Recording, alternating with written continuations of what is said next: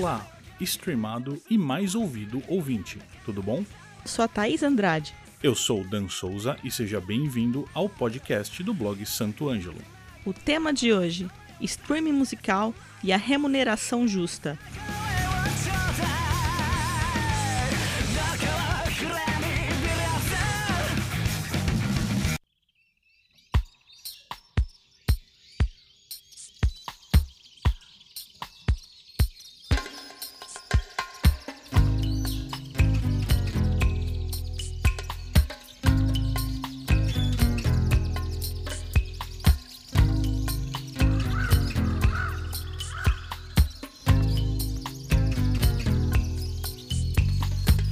Nada do que foi será de novo do jeito que já foi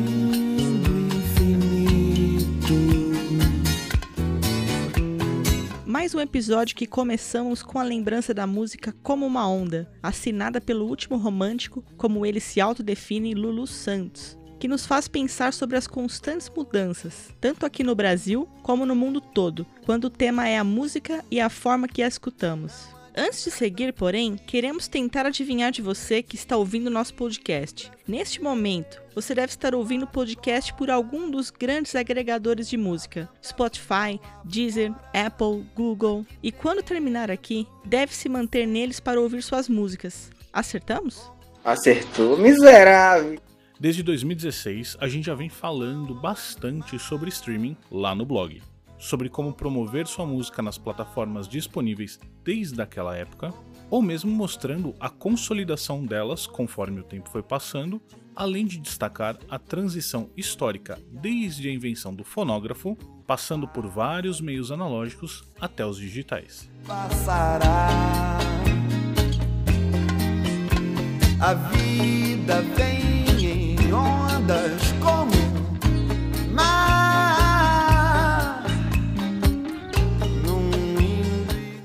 Mais uma vez, o poeta acerta em cheio quando complementa na mesma música. Tudo que se vê não é igual ao que a gente viu há um segundo. Tudo muda o tempo todo no mundo. Então, entre com a gente nesse wormhole temporal, ou o famoso buraco de minhoca,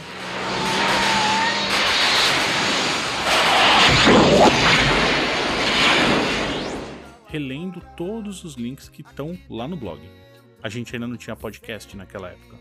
E se prepare para ouvir sobre as mudanças que trouxemos em mais um assunto aqui no podcast.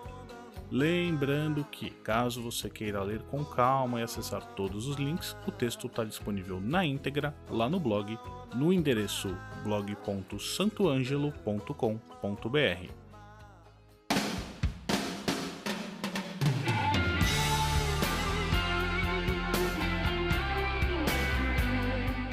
Voltando ao tema de streaming, cada vez mais apps de músicas e podcasts estão presentes e quase sempre ligados em nossos celulares. Afinal, são leves de baixar, oferecem versões gratuitas e nas suas versões pagas os valores são bem acessíveis. Acredite ou não, a geração X, que são os nascidos entre 1960 e 1980, ou até alguns tardios baby boomers, que são os nascidos entre 1940 e 1960, quando queriam ouvir suas músicas favoritas, ou eles compravam um álbum, normalmente em LP, ou esperavam a música tocar na rádio e gravá-la em uma fita cassete.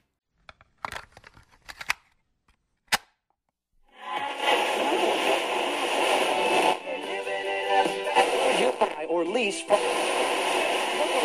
in the morning.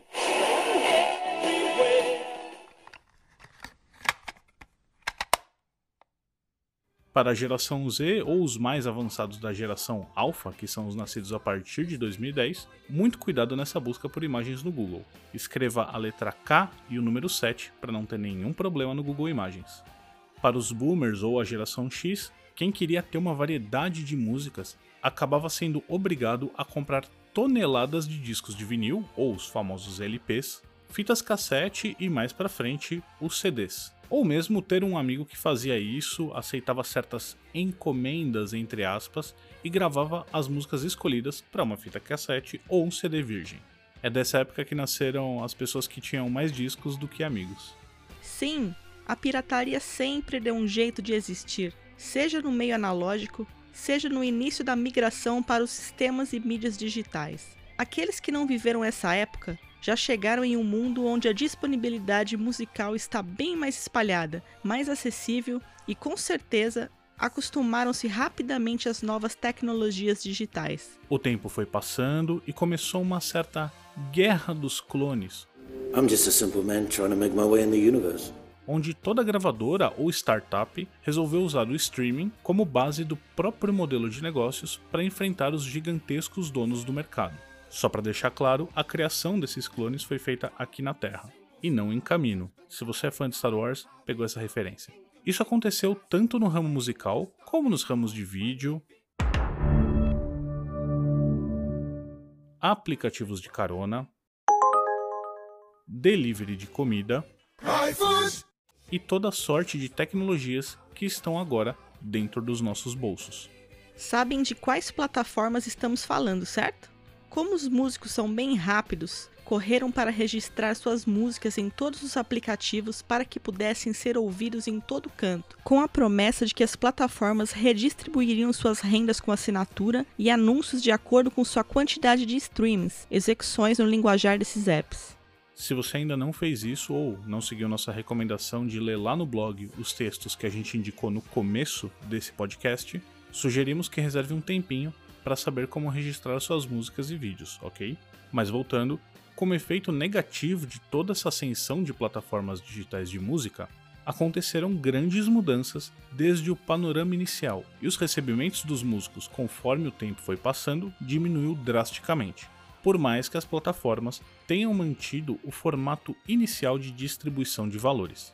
Ou seja, muita oferta, gerando uma concorrência infernal para disputar a preferência dos nossos tímpanos. E isso faz com que pensemos: será que as plataformas de streaming pagam bem o suficiente para um músico viver? A resposta, como você já deve imaginar, é não.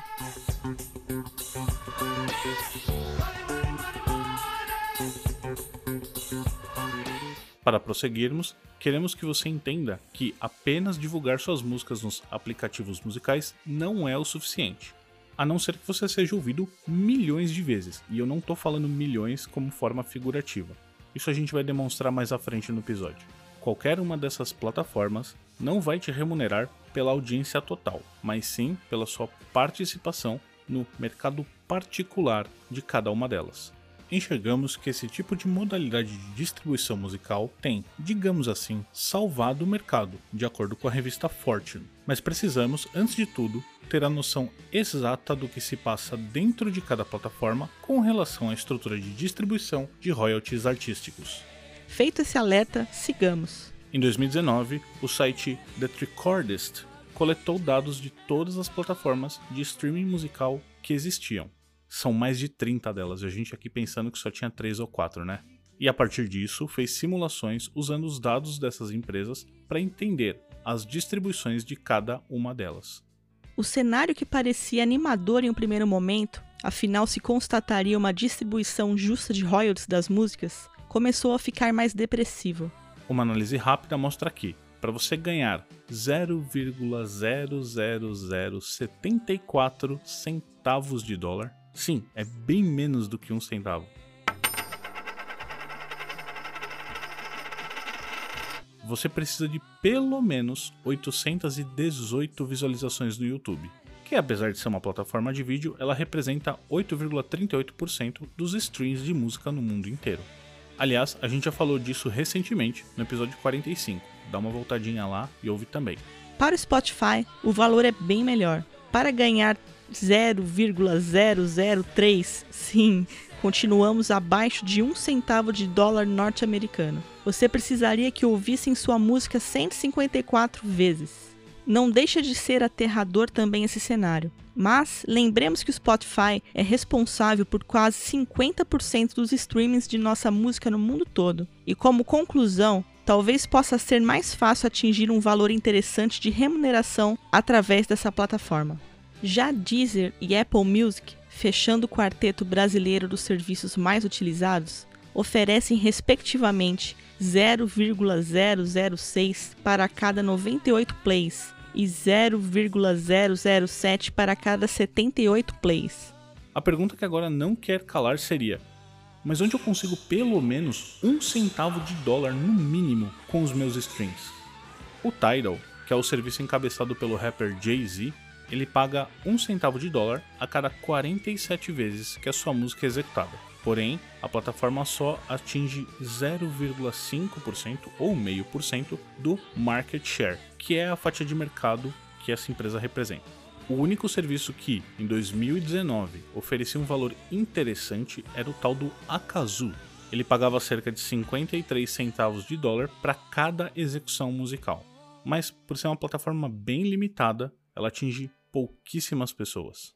Nesse momento de pandemia e isolamento social, seria interessante você pesar receita e possibilidade de ser ouvido em plataformas que te ofereçam um público maior. Corre lá no blog que deixamos uma lista com as plataformas analisadas e os valores que elas te pagam.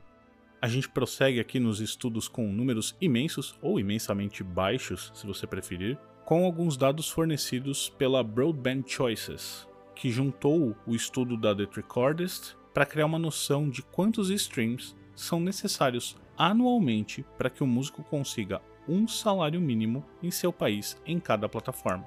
Alguns números impressionam bastante, como exemplo da Austrália, onde para você conseguir o patamar de 2.963 dólares australianos, você precisará de mais de 40 milhões de visualizações no YouTube por ano.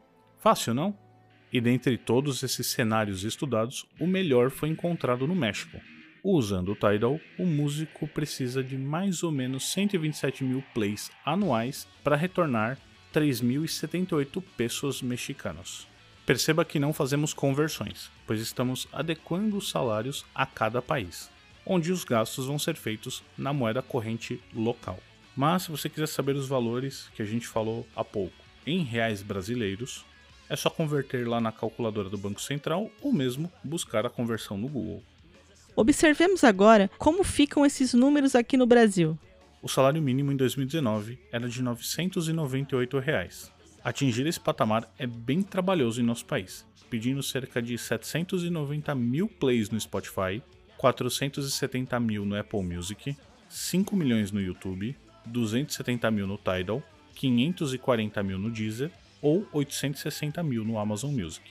As cifras de streaming são gigantes para cifras monetárias ridículas. Você não concorda?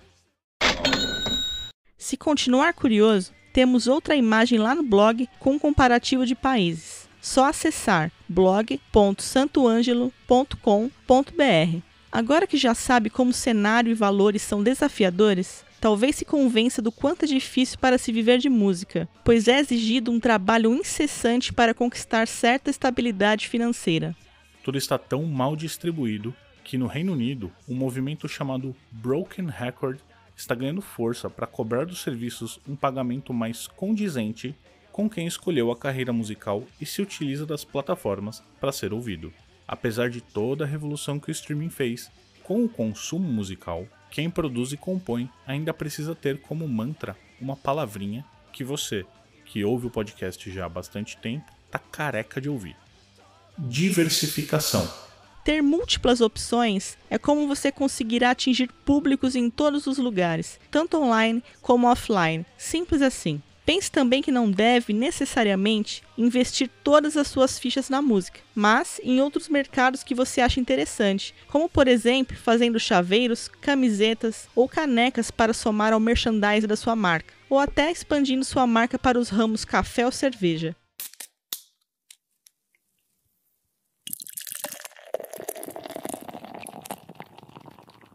Existem muitos casos nacionais de cervejas de banda onde o investimento não ficou tão alto.